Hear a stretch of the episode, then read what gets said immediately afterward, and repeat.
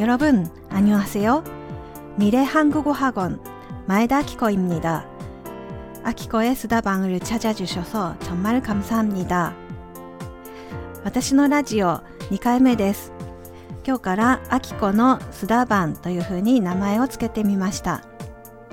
これからも取り留めのない話や時には韓国語を少し読んでみたりといろんなことをしていきたいと思いますので気軽に楽しんでいただけたらなというふうに思っています。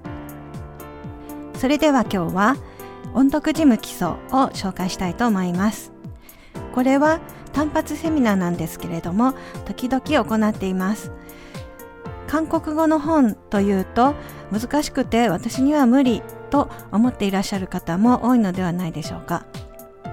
ところがよく見てみると初中級の方でも読めそうな部分が意外とたくさんあるんですね。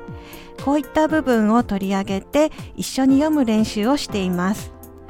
基礎ですので初級の方でも頑張って取り組んでいただけるようなものを探しているんですが最近はちょっと欲が出てきて小説の冒頭部分だったり超雲仙学のような短いお話を取り上げたりなど少し難しめのものもありますけれども楽しく音読練習をしています。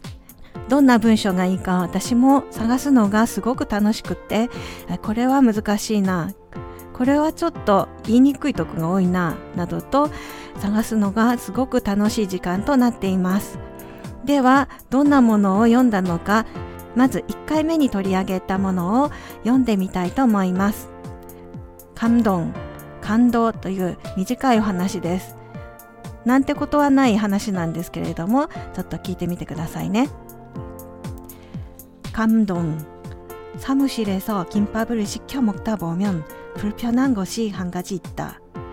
김밥을 썰 때 맨 끝머리를 먹기 좋은 크기로 썰어주면 좋을 텐데. 언제 어떤 집에서 시켜도 끝머리를 크게 썰어온다.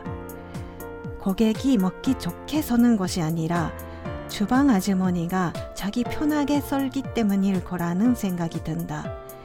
조금만 신경 쓰면 고객이 감동할 텐데. いかがでしょうか。